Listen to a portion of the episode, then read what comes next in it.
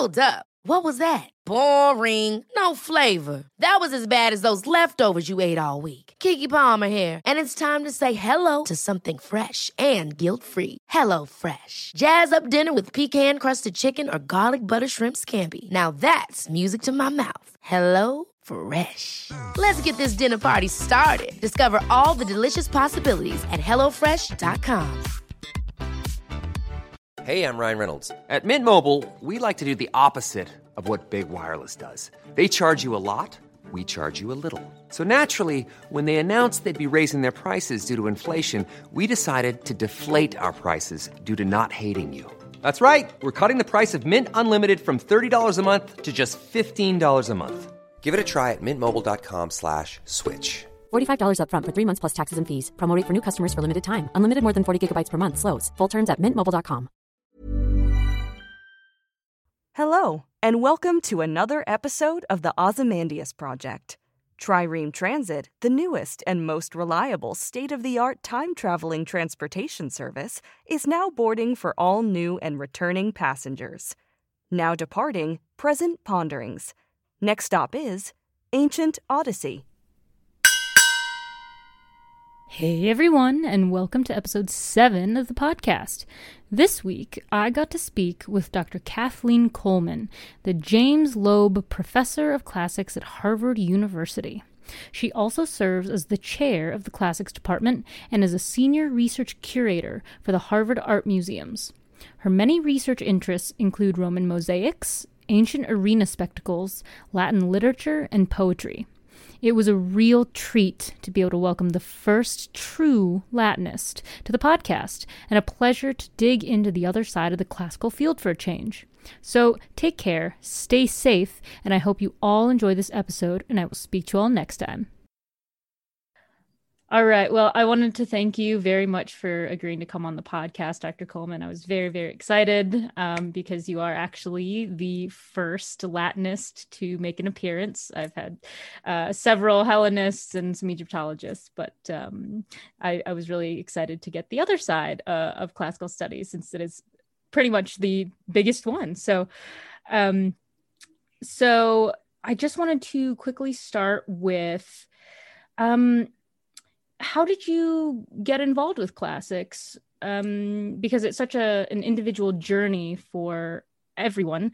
Um, and I just I really love hearing how different people fall into this really niche subject. Sure. Well, um, I was born and grew up in Zimbabwe, which is um, in Central Africa, and uh, I did Latin at school and loved it, and then went to uh, university uh, to do a law degree and to the University of Cape Town, actually. And in those days, it was um, obligatory to study Latin for the law degree. And um, so I carried on with Latin, and it was the best subject I did in, in the first year of the, of the BA And uh, so I then decided to shelve the law degree. I still haven't done it. And uh, I picked up Greek at that point and carried on with modern languages as well. And then I had to choose and uh, decided to go with ancient languages. Ended up back in my home city of Harare, where I did a like an MA. It's actually called an honors degree. And then I was very fortunate. Um, I was encouraged to apply for uh, entry to a doctoral program in England, and I managed to do that.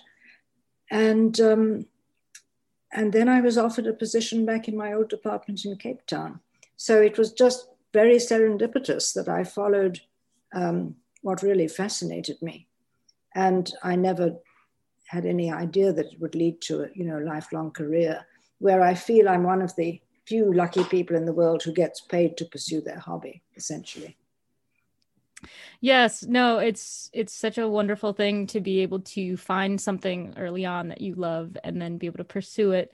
Um, I sort of discovered a love for the ancient world when I was in sixth grade. Um, that happened to be through a wonderful sixth grade teacher um, who taught.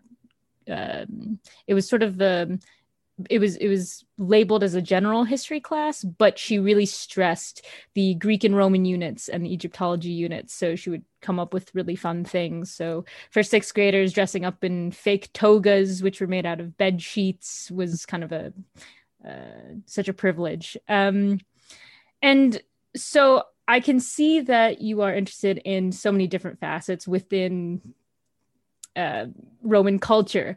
Um, can you talk a little bit about how you decided to sort of hone down the love of just generally uh, the ancient world and Roman things, and how you focused on mosaic and spectacle and um, some of the other wonderful things?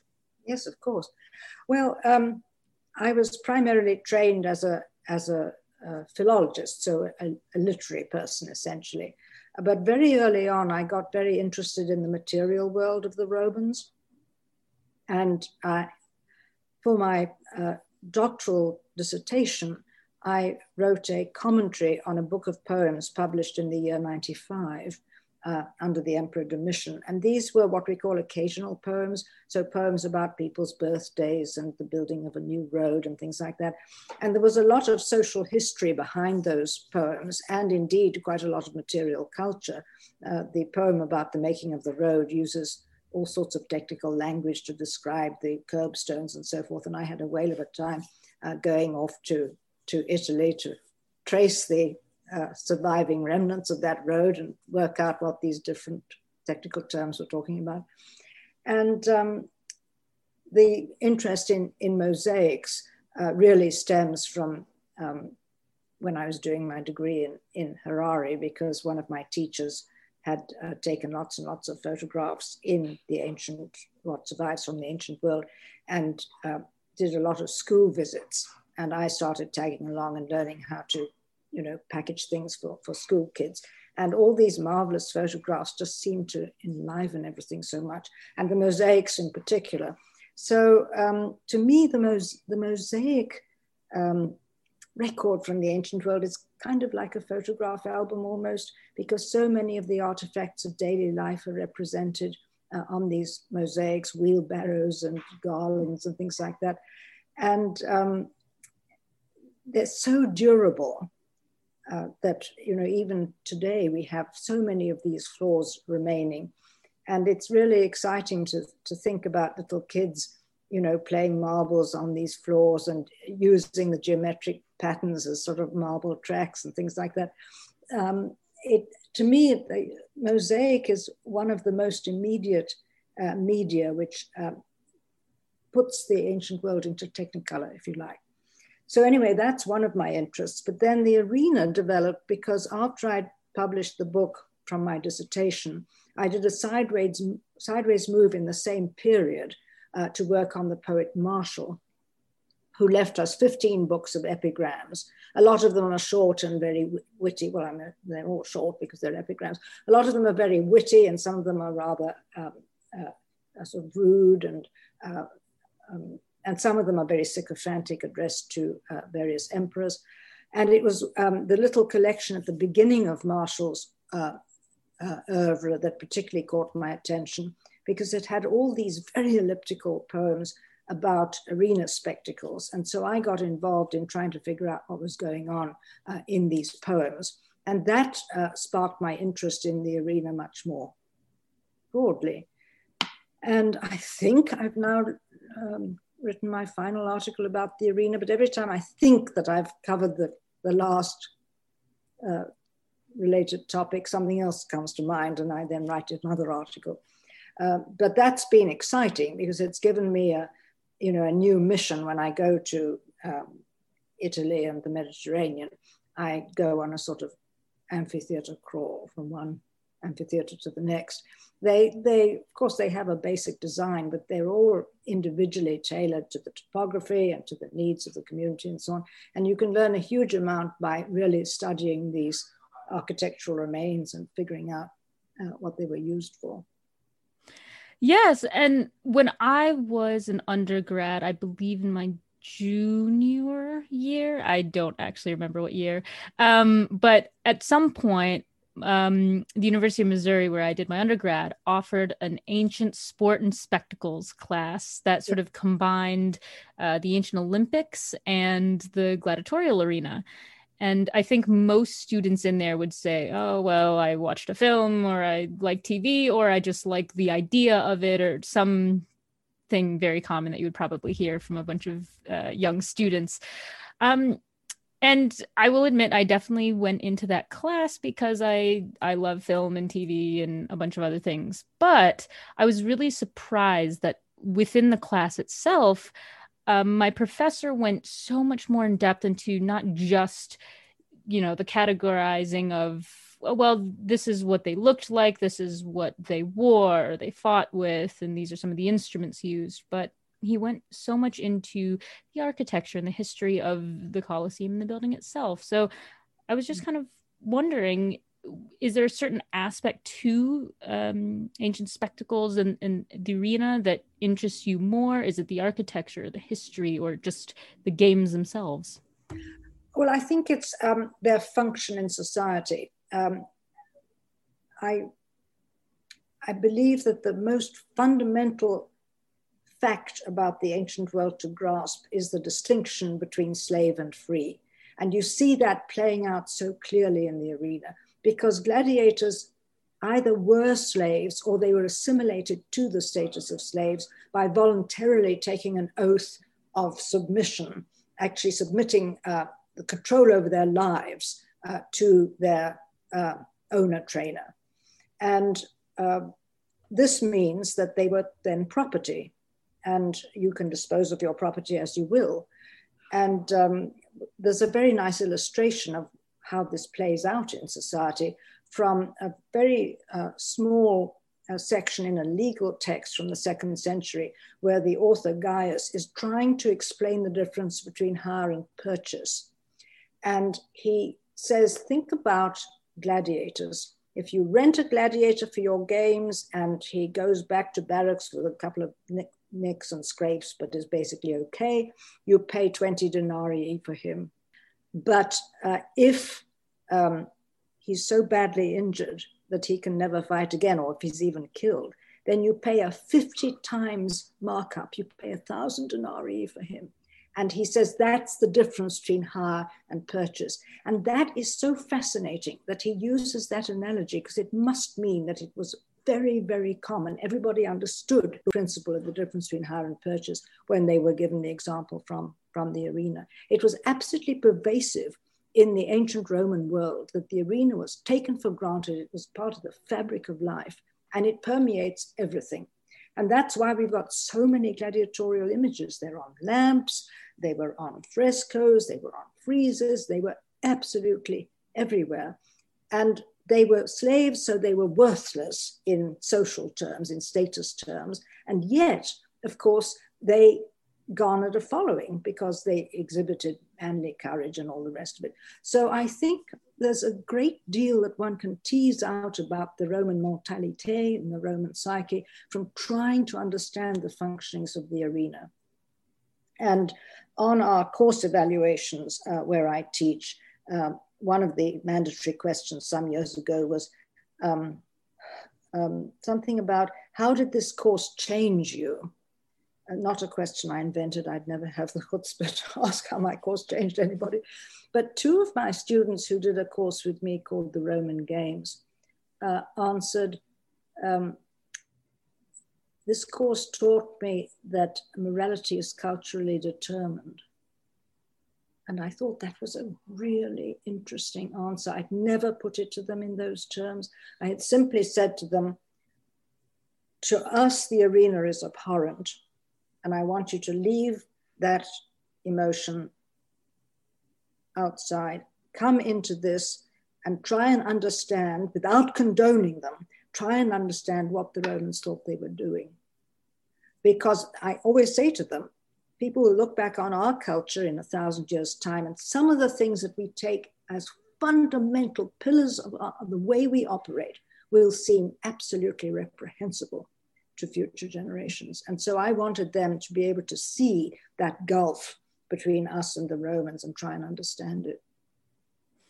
Wow, I I this this the course sounds fabulous, and I I wish that uh, I could have been a fly on the wall just to be able to hear and see and maybe try to understand how they came uh, to that conclusion. Which that's that's really flattering. Um, so just as as you were explaining your interest in the games and the spectacle of it all, it it struck me almost because I had a, a very short flashback to when I was little, um, which wasn't horribly long time ago, but still long enough that when I was young, we still had blockbuster D- DVD, uh, VHS rental stores, and um, similar things. And it almost sounds to me like they treated gladiators like a like a VHS tape that you could go to the store for entertainment, mm-hmm. uh, and and rent and say, okay, well, I'm going to watch it. It's going to be great. And then when I'm done, it's disposable. You take it back, and someone else can go to do with it uh, whatever they'd like. Um, but it's almost likening to me, at least, sort of when they get hurt and then their value kind of goes down. And you're like, okay, well, I don't know what to do with this now. It's it's almost as if when you put an old VHS tape in and then the what is it the, the film cords that are wrapped around inside when they get all tangled and then the entire thing becomes useless and then even blockbusters would say oh please don't return it just throw it in the trash please just get rid of it we'll get another co- better copy um, mm-hmm. and so just this funny parallel that i was just picking up um, mm-hmm it's it's it's very striking to me. Um, I would say is that does that sound like maybe something sort of comparable, or am I just totally off with that image? Not exactly. You are right that um, gladiators are property and they're therefore capital investment. And if your goods are so badly damaged that you can never use them again, then obviously you will dispose of them. But um, a very interesting find in the 1990s was a graveyard that was excavated by an Austrian team at Ephesus in Turkey. And near the ancient stadium, uh, they found uh, this cemetery that was full of skeletons with very serious wounds uh, that had actually healed over, uh, wounds so deep that they'd affected the skeleton, but you could see that they had healed. And you could tell what they died of when there was an unhealed wound, and that must be what had killed them. So at first they thought that these, this was a military cemetery. And then they started to find gravestones, and it was clear that actually it was a gladiatorial cemetery. And so from um, that, that skeletal uh, material, we can see that the Dr. Galen, who was the doctor in charge of uh, the gladiatorial barracks at Pergamum, was not um, telling a fib when he described how extensive his treatment had been of gladiators. We can see that it was only as a last resort that you would have abandoned a gladiator. They were too expensive, their training had taken too long and was too much invested in them to let the, you know, a mere wound that hit the shin or the, the rib or the skull or whatever, uh, to let that kill the guy. So that, um, and it also apparently is the case that if you clean a wound, um, even a very severe wound, chances are the person might recover. And certainly uh, the uh, forensic studies of these skeletal remains from Ephesus has vindicated that, that, um, that belief. So you are kind of right, but that VHS tape would have to be really wrecked for somebody to, to, to put it in the trash if it was okay. Okay, so then maybe it's closer to horse racing, perhaps, where if it gets hurt, you obviously want to try to rehab it because you're putting thousands of dollars and hours into training if it breaks a leg. So you, you try very hard, and then if it just can't um, overcome that injury, then as a last resort, you put it down. So, yes. Yes. Okay. Um, so I just want to turn back a little into if there were if if there were young people who said oh this all sounds so amazing so interesting i have the same um, interests as both of us and said i'm i'm a high school student and i'm looking to go to university and and study this but I don't know where to go. I don't know where to find these things. Um, a, a problem I've often noticed is the general accessibility because most programs I've just sort of noticed over my years aren't the best advertised. So, for young students who may have an enormous interest in studying the ancient world, but just don't know it's there uh, to study, um, it was more of, you know, how do we how do we do a better job of saying hey we exist. We're here. Please we we want you. We desperately would love for you to come and, and take our classes and be majors. Um, mm when so many would otherwise maybe if they get lucky through a, a friend discover oh there's a mythology course. Oh i'm going to take that course. And then through that sort of um, discovery process find that there's a classics department um, it is the case that um, those of us who teach the ancient world have to be entrepreneurial and uh, advertise uh, what we're doing. And I think um, the departments that are called departments of classics are at a bit of a disadvantage because it's such a vague um, um, term and people don't know that that means Greek and Roman antiquity.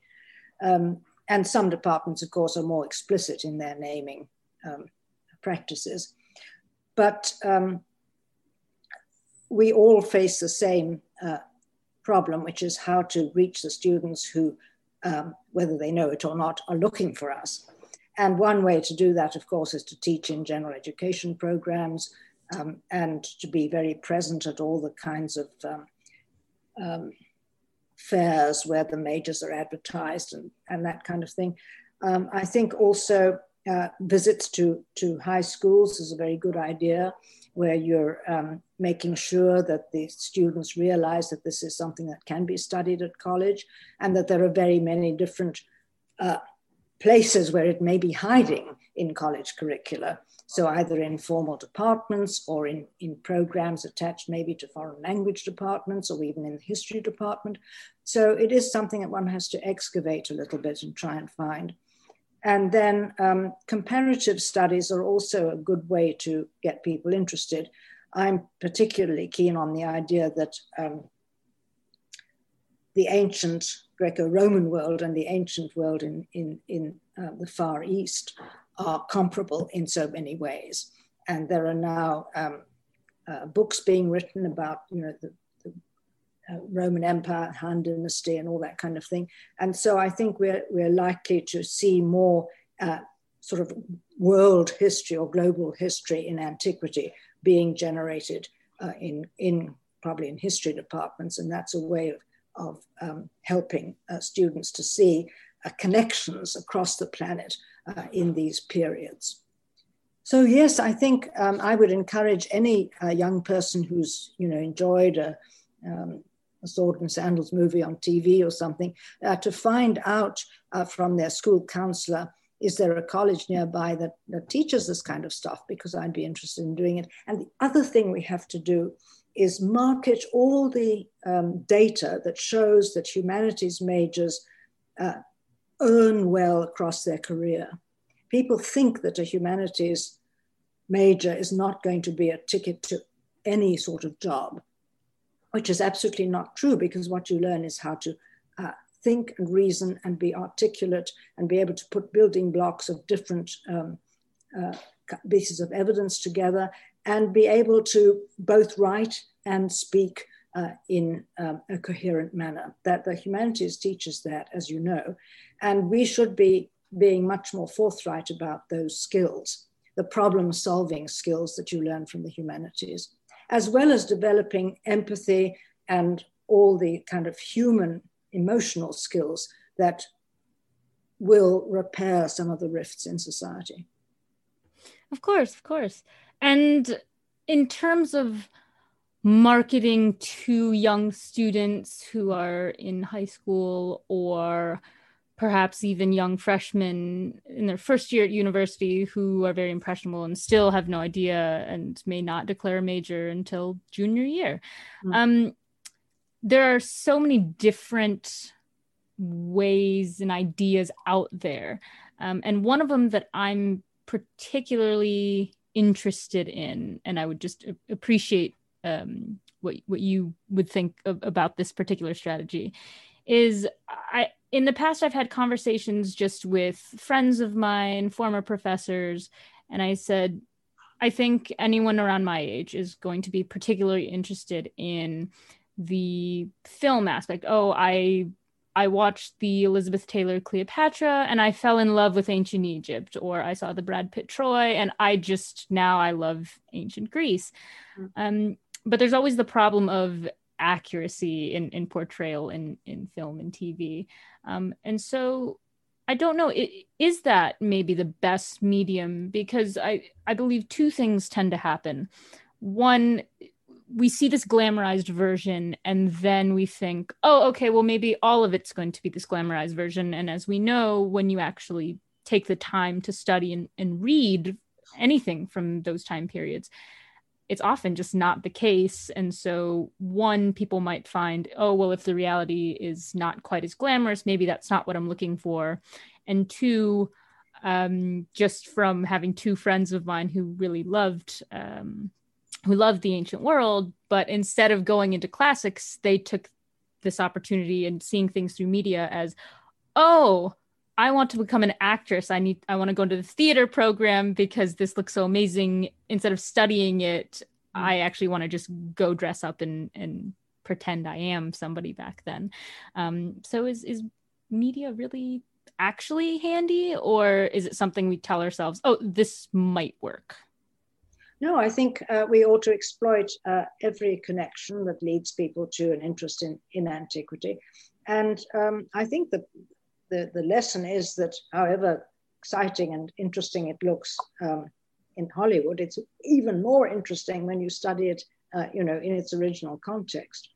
And um, the Romans and the Greeks give us a wonderful opportunity to see both similarity and difference, that there's, there's so much that's the same, and then there's so much that's radically different from today.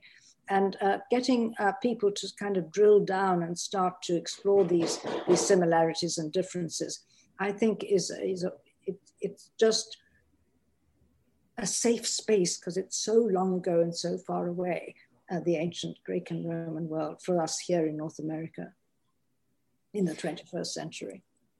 It's a social experiment, if you like. One of my favorite uh, expressions is to talk about um, classical antiquity as a laboratory of the human condition, because I think that's what it is. It can be whatever the individual wants it to be. I one thing that I always say to anyone who asks me about my background or my passion for the ancient world, and I say, well, it it's an odyssey for one. Um, when you get into it, how you get into it, that's always going to be different. Why you're attracted to it and what keeps you coming back and wanting to learn more. Obviously, it's very ind- individualized. So um, it's it's an odyssey, and I think you can definitely make it into whatever you want it to be. If you are interested in learning more uh, about the ancient world, almost I'm very encouraging of uh, one of my friends who wants to be an actor. Um, took a serious interest in taking a lot of classics courses, and I and I asked her once. I said, "Why shouldn't you be going and taking things in the theater department if that's clearly what you want to do?" And she said, "Well, I." I love the research aspect. I've always loved period pieces. And if I'm going to properly, to the best of her ability, try to represent these time periods and these people. Uh, she said she really wanted a, a, really great idea of the context for which she'd be portraying characters. So um, I said, Oh, it's so admirable. I mean, I think she ended up getting a double major in theater and classics because she wanted the background and the historical context and then was able to take that use that have those research and thinking skills um, and then apply it to whatever roles she may encounter um, in the future. So um, there's so many different ways you can get into and use the classical background if you will. Um, and even for the younger uh, students children out there who aren't anywhere near being able to go to university yet. Um, I notice in our modern culture, we have so many things. I don't know if you've seen it, but um, Lego just released the newest, biggest buildable Lego uh, set, and it's of the Roman Colosseum. It's oh, it's like nine thousand pieces or something humongous. And when I first saw it, I said, I want it. I just I want to have this giant Lego um, building in my house.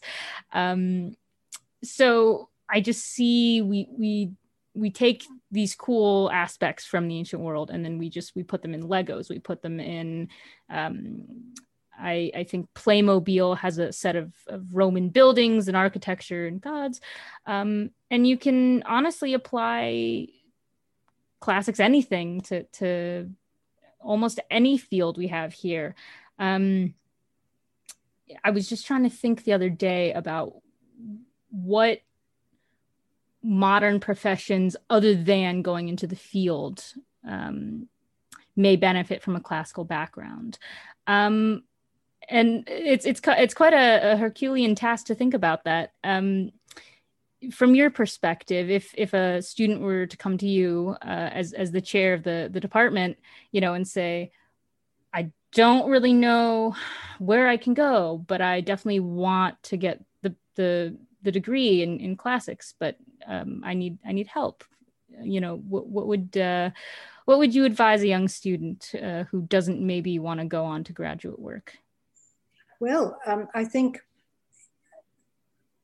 going you know straight into uh, a profession is one possibility uh, for you know the financial world or or um, something like that. You can do straight from from a classics degree. Um, classics degrees still have a, a certain sort of fascination value, and interview committees often really want to talk about people's classics degrees and why they took them and what they learned.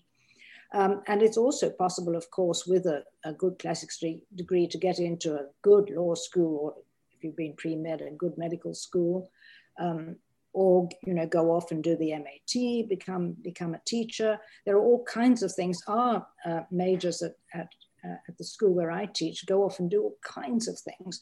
And we, um, one of the things we do is put our um, aspiring students in touch with former alums who can talk to them about, you know, five years ago I left the classics program with my degree, and this is what I've done with it. This is what it meant to me. Um, and I think that's often much more persuasive than us telling them that it's all going to be fine. You want to talk to people who who've done that and gone out into the world and how they used their degree and what their degree meant to them. And I think we should be harvesting our um, alumni as, as much as possible. They're usually very, very anxious to talk to future students because they had a wonderful experience. So they want to make sure other people will as well. Yes, of course.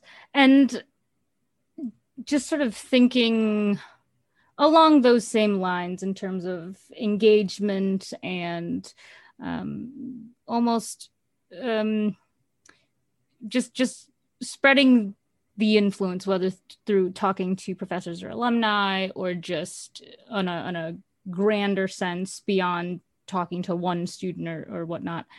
Um, so much of what I perceive to be influences from the ancient world um, influence our our collective culture, our collective um, ideas on everything from morality to uh, aesthetics.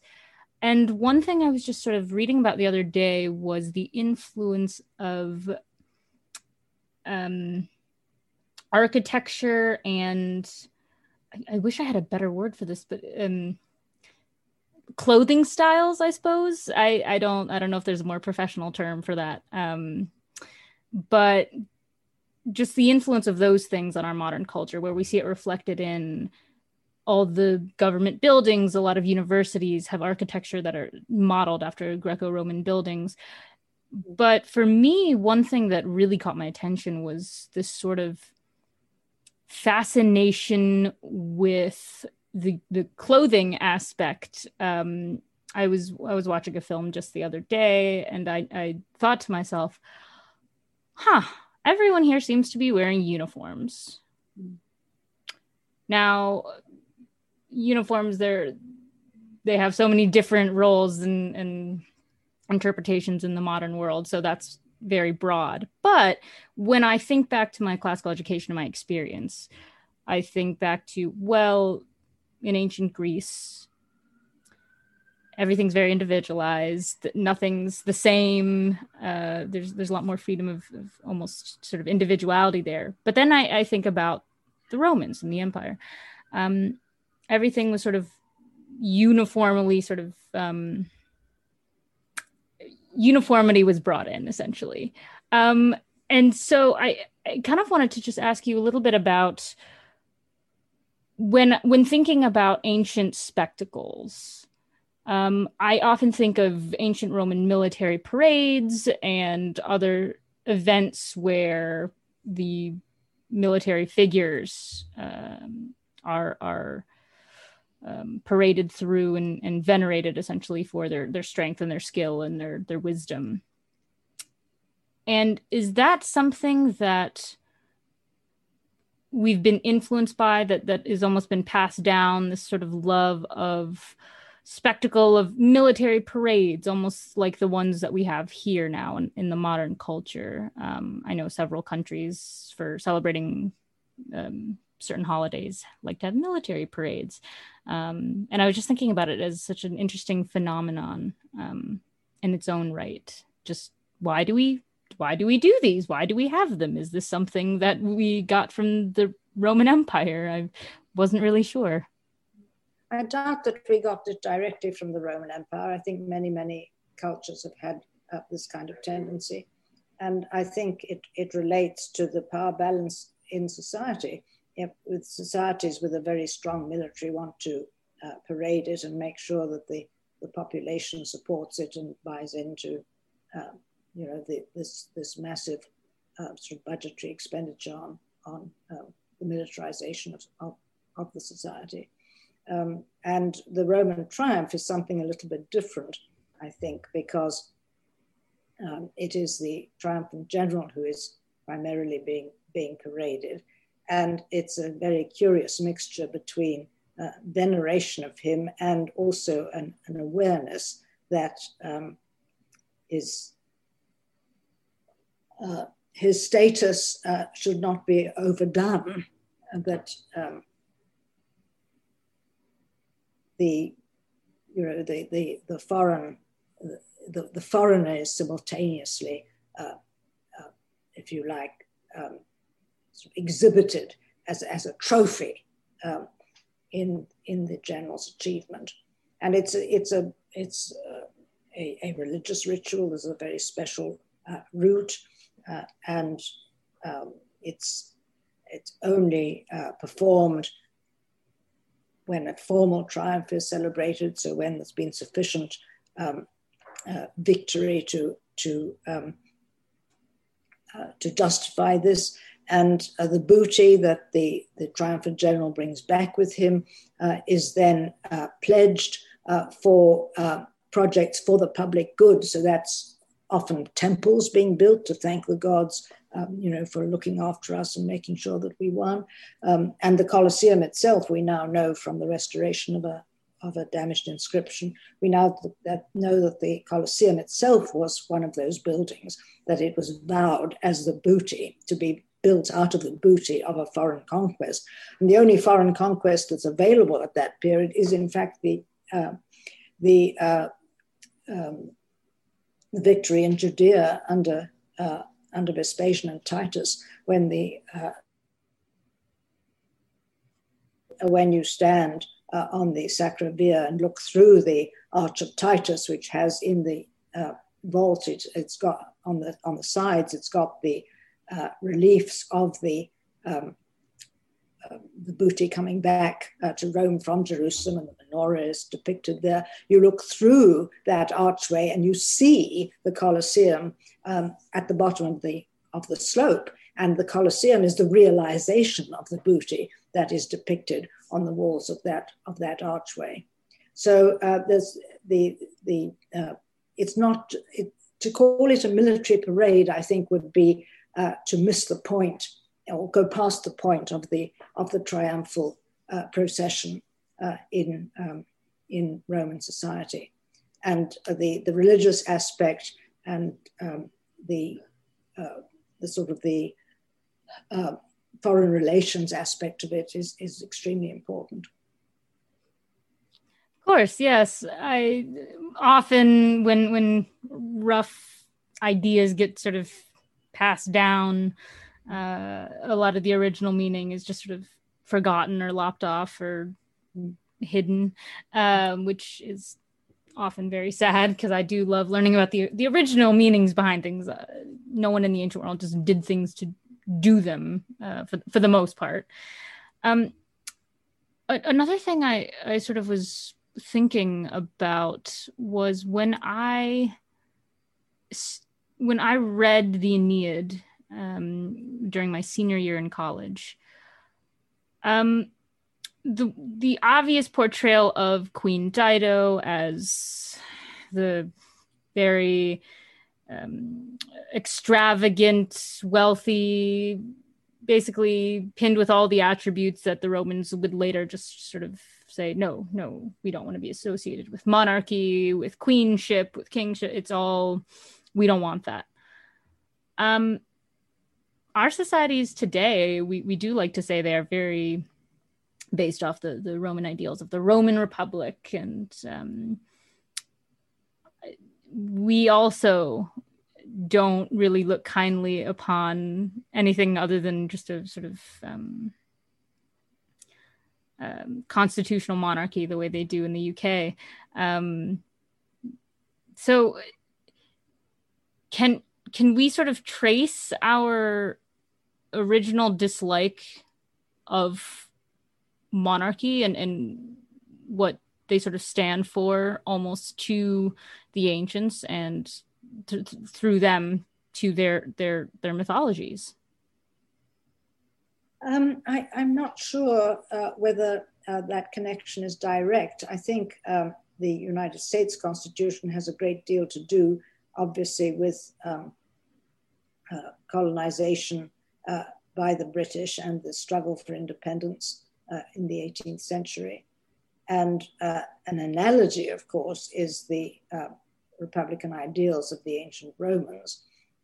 but that republic was not a success. I mean, it, it collapsed. You got these strong men rising and, and uh, overturning the rules and um, you know, marching on Rome and all the rest of it. And then what came out of that was essentially an autocracy. It was the establishment of the Principate by Augustus um, and became a, a, a, dynastic principle, which then, of course, petered out with Nero. And then you get that year of terrible um, um, sort of political instability in which there were four emperors in one calendar year, the year 69, and ultimately the, the last of them, Vespasian, triumphed and established a new dynasty. So um, I think, if anything, uh, studying the Roman Republic makes one realize uh, not the strength of democratic principles, but their fragility.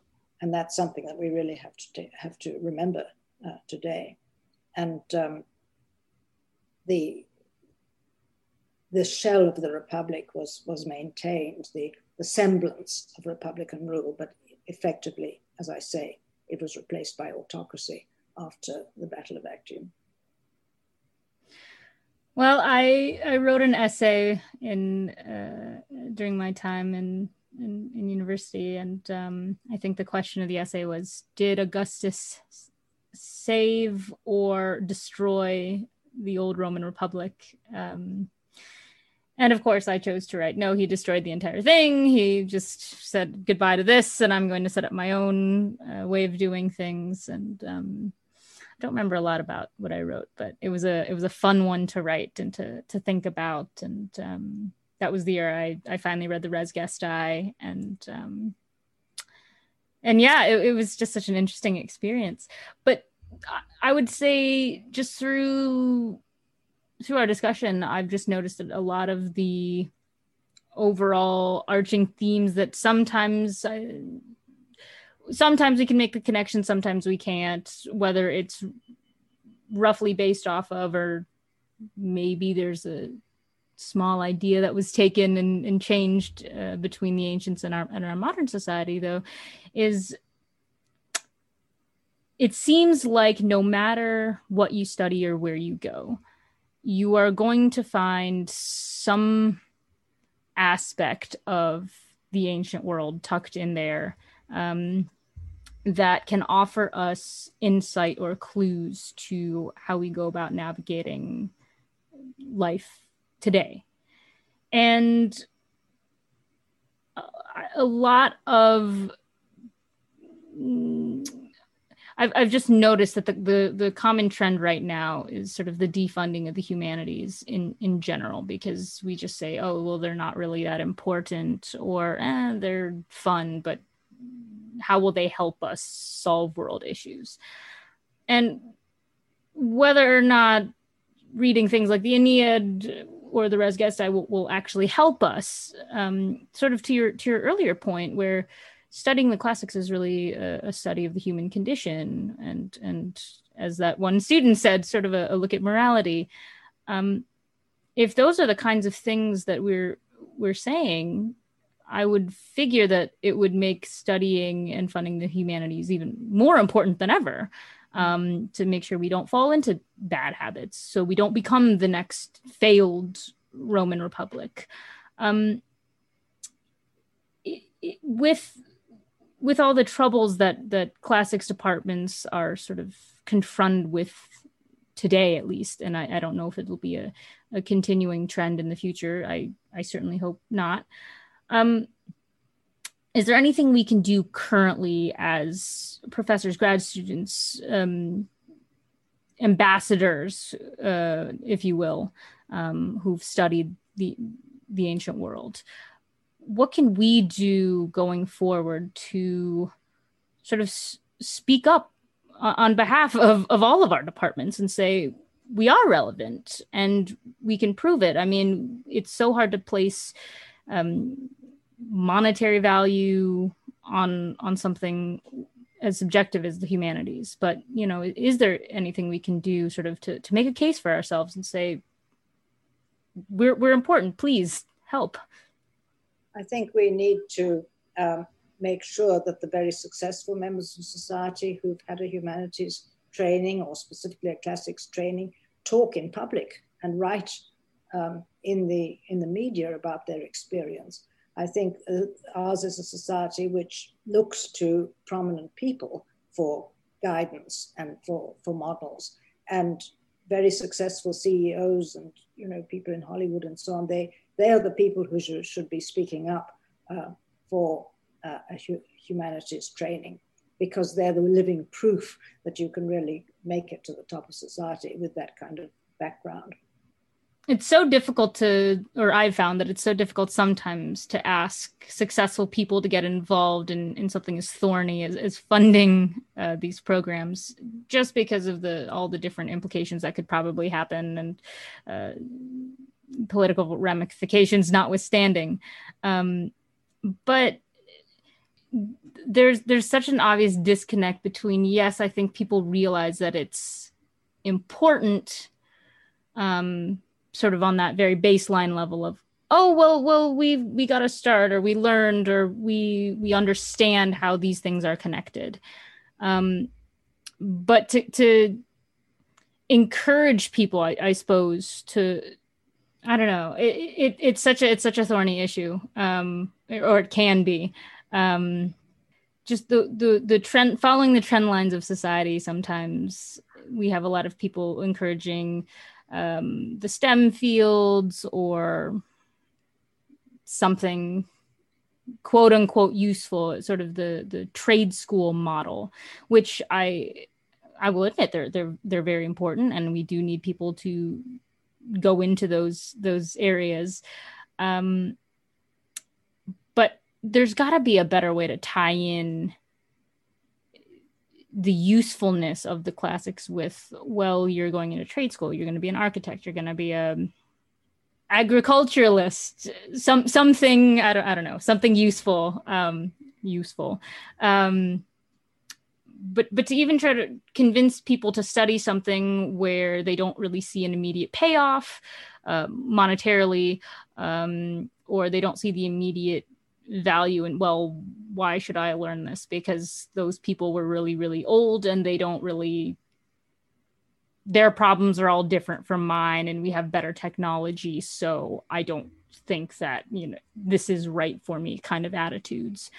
Um so to to a young urban designer um who says well we've got all the new technology why is there a way to convince someone like that to say what well, no no no I, I, think you can take an ancient um architecture course or um, something um, that may not overtly seem connected to their desired um, career path. Yeah, I, I do think that um, one has to emphasize uh, the uh, breadth of training is very important, and uh, knowing the background uh, to, to where we are today is also very, very important. And I, I do think that um, people who have become very successful in society uh, and have taken that route uh, are important models who should be held up so that people can see, well, actually, this is true. It's not just a professor trying to pull the wool over my eyes, but it's actually the case that uh, here is somebody who's convinced me in very articulate terms that what they learnt in college, which was apparently pointless, has been fundamental in training their attitudes, their way of thought, their problem solving ability, their articulate uh, uh, skills, and so on. So I, I, think we, we have to really um, corral the people who have that model status and um, without them pledging a single cent of, in dollar terms, they can simply be spokespersons because society listens to people who are successful in society terms, successful in society's terms. And do you think there is a space maybe for these more successful people to, if, if they don't choose to do it themselves um, and speak up, is there a space for them to sort of lift up um, other young people who do have these backgrounds. So um, yes, advertising is important, and if you have people in the in the film industry or or any of these big architectural CEOs, big names, um, is there space for them to sort of say, well, I have a little bit of training, I'm not an expert, but I know this person here. Um, and I'd like to sort of give them a platform to explain what they do since they can better talk about it. And would people find that engaging? Would people say, okay, well, they're not, this person I very much admire, this famous person isn't going to talk about it. But if they suggest I listen to this thing or read this, whatever, um,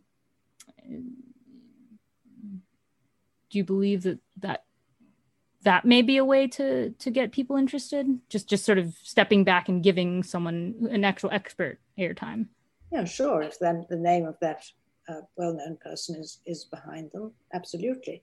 Ted talks things like that. And also if people are very successful in monetary terms and have you know made a lot of money they could fund a scholarship for somebody who is uh, from a disadvantaged background to study uh, one of these ostensibly pointless subjects, which would then ra- ra- raise them up um, and give them the tools to, to be successful in society. So people who are not willing to put their name out there might be willing to put their pocketbook out there. You never know.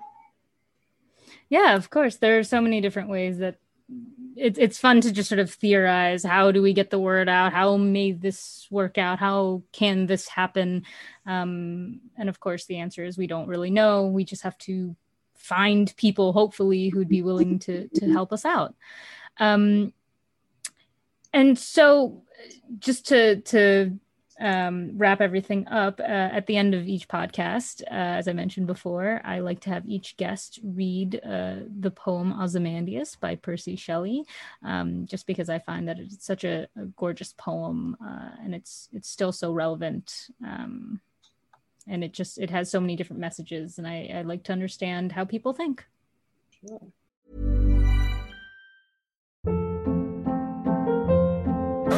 hold up What was that? Boring. No flavor. That was as bad as those leftovers you ate all week. Keke Palmer here, and it's time to say hello to something fresh and guilt-free. Hello Fresh. Jazz up dinner with pecan-crusted chicken or garlic butter shrimp scampi. Now that's music to my mouth. Hello Fresh. Let's get this dinner party started. Discover all the delicious possibilities at hellofresh.com.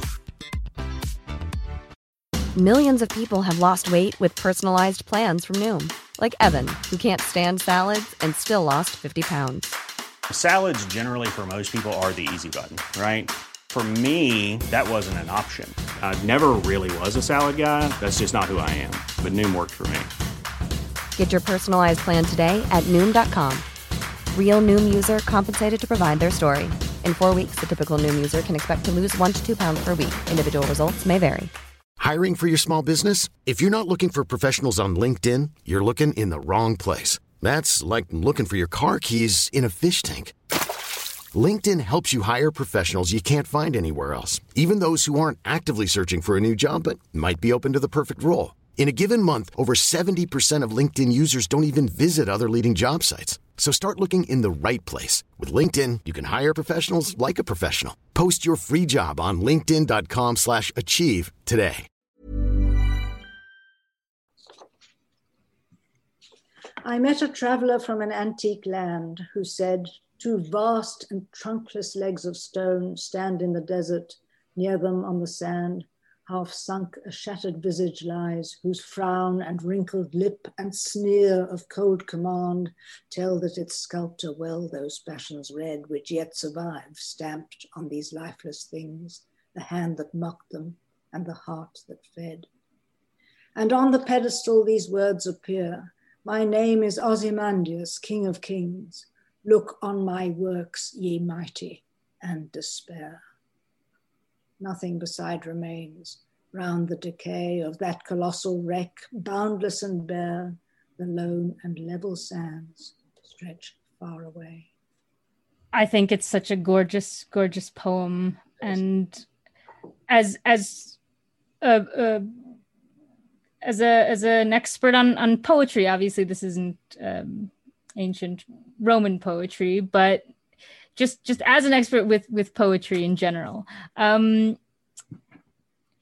what is this poem trying to say to us? Is is there is there anything about what the, the meter it's written the length or just the incredible visual description in it? Um is is that the the key to understanding the poem or is it more in just the the sort of metaphorical value of it underneath it's a sonnet. And the structure of the sonnet, the 14 lines, is one of the most perfect articulations, I think, of human thought in the English language. And it's so condensed. Um, and the, the rhyming schemes are so um, seductive, if you like, that you're led to um, the, the, the conclusion, which is the vanity of human ambition. And all of that uh, grandeur and boastfulness has now been reduced to shattered stone in the middle of a desert. So, what was the point of it all? That's really, I think, a, very powerful uh, message from this poem. And in your opinion, what makes this one of the most famous poems. Why this poem rather than the secondary version? Because most people, when they think of Ozymandias, they will think of this, the Shelley version, uh, and not people, not many people I know know of the sort of second lesser version, uh, as I like to call it.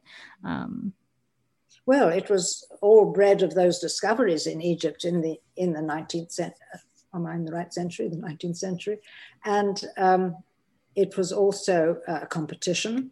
And um, I think the, the excitement, it's the beginning of archaeology, uh, discovering these things, digging them up. It's a, a, what you find of ancient society, this poem is saying, is just a few shattered scraps. Um, it must have been uh, a wonderful sense that we are now able to discover these things and look what became of them it, it, it tells you something about the fragility of human society, I think. And this poem, I mean, it's Shelley, so every word is in the right place and every uh, rhythm is correct. And it's really, I think, a wonderful encapsulation of, of that uh, sense of, of um, yeah, human fragility and um, uh, the, the vanity of human ambition. And obviously the poem is very deep, so any anyone who's had training in the classics, anyone who perhaps just loves literature uh, during their time in university is going to just find the meanings and the depth to it and, and love and, and love reading it.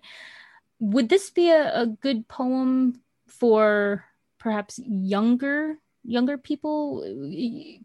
Would I be able to take this poem to, to my sixth grade class and get as much out of it, or or is it a, a bit too sophisticated for perhaps a seventh grader? I don't think it's too sophisticated. I think um, most uh, children of that age would relate uh, to um, the sort of the emotive quality of the rhyme scheme and, and the rhythms. And I think the message is, is very straightforward uh, in this poem. And um, I think the, that uh, children of that age are sufficiently uh, mature to be able to appreciate um, the, the sort of the passage of the years and how, how um, kind of, I suppose, how very ephemeral um, the, the survival of culture is. And that's an, something else that comes through in this poem. Well, that's a, a, beautiful note to end it on. So I just wanted to thank you again so much for taking the time to join me on the podcast. Um, it is it has been a pleasure learning more about the spectacle of the ancient world and from the the Roman side, and and just sort of I wanted to also thank you for bearing with me as I my my jumbled complex of a brain sort of tries to figure its way out navigating the different influences uh, from the ancient world onto the modern world. So thank you thank you so much. You're most welcome lexi. I enjoyed talking to you. Thank you for your thank project. You. trireme transit is now departing ancient odyssey. Next stop is present ponderings. I met a traveler from an antique land who said, Two vast and trunkless legs of stone stand in the desert. Near them on the sand, half sunk a shattered visage lies, whose frown and wrinkled lip and sneer of cold command tell that its sculptor well those passions read, which yet survive, stamped on these lifeless things. The hand that mocked them, and the heart that fed and on the pedestal these words appear My name is Ozymandias, King of Kings. Look on my works, ye mighty, and despair. Nothing beside remains. Round the decay of that colossal wreck, boundless and bare, the lone and level sands stretch far away.